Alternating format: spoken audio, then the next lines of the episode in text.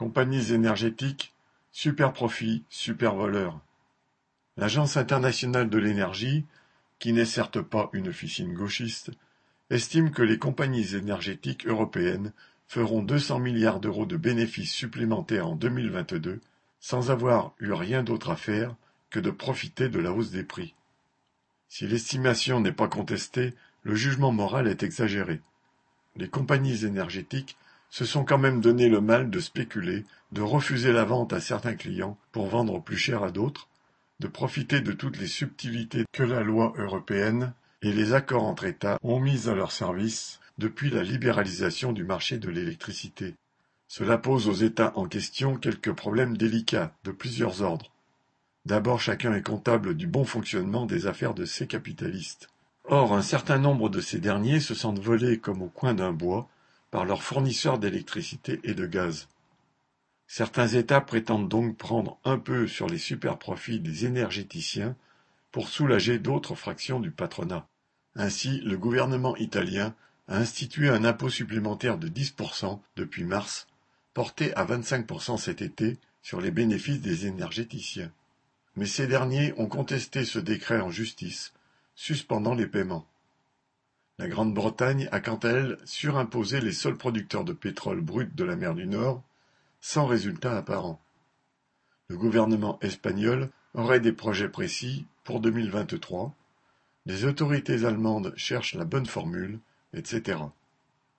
Après quelques déclarations contradictoires, l'équipe Macron, ne voulant froisser ni Total, ni Engie, ni aucune susceptibilité capitaliste, attend un accord au niveau européen.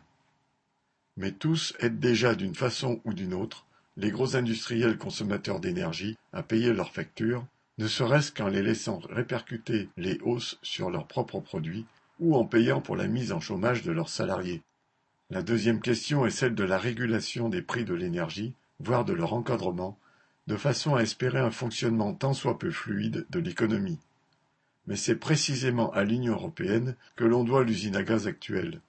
C'est elle qui a aligné, de fait, le prix de l'électricité sur celui du gaz, autorisé la concurrence, créé les conditions de la spéculation, et qui ne sait plus comment sortir du guépier.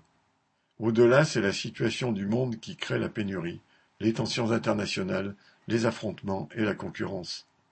C'est l'évolution du capitalisme qui fait qu'une poignée de sociétés géantes ont la main sur le robinet énergétique. Les discussions entre ministres européens le 9 septembre, ont donc peu de chances d'aboutir à quoi que ce soit de concret. Elles se sont pour l'instant soldées par un constat d'accord sur l'urgence de la situation et la demande que des propositions soient formulées d'ici la fin du mois. Tout ce qu'il y a de plus diplomatique et de moins énergique, pour ne pas dire énergétique. Enfin, les gouvernements ont à faire face à leur opinion publique. Dans tous les pays, les travailleurs voient leur niveau de vie dégringoler alors que les bénéfices des grandes sociétés explosent. On voit aussi que les États, à court de liquidités, vont chercher dans leurs poches alors que les fortunes privées augmentent. Cette situation est lourde de menaces pour l'ordre social et la tranquillité bourgeoise. D'où les propositions venant de tous côtés, depuis le secrétaire général de l'ONU jusqu'aux partis divers et de divers pays, de taxer les superprofits des énergéticiens. Jusque-là, Macron et son ministre Le Maire Soutenu par le journal de la famille Dassault Le Figaro et celui de Bernard Arnault Les Échos, avait vaillamment résisté.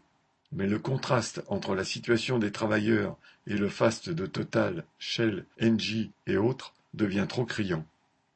Macron et son homologue allemand ont fini par proposer que l'Union européenne, en plus de tenter de réguler les prix, demande aux énergéticiens une contribution exceptionnelle sur des bénéfices que ces gestionnaires de fortune du capital qualifient désormais d'indus.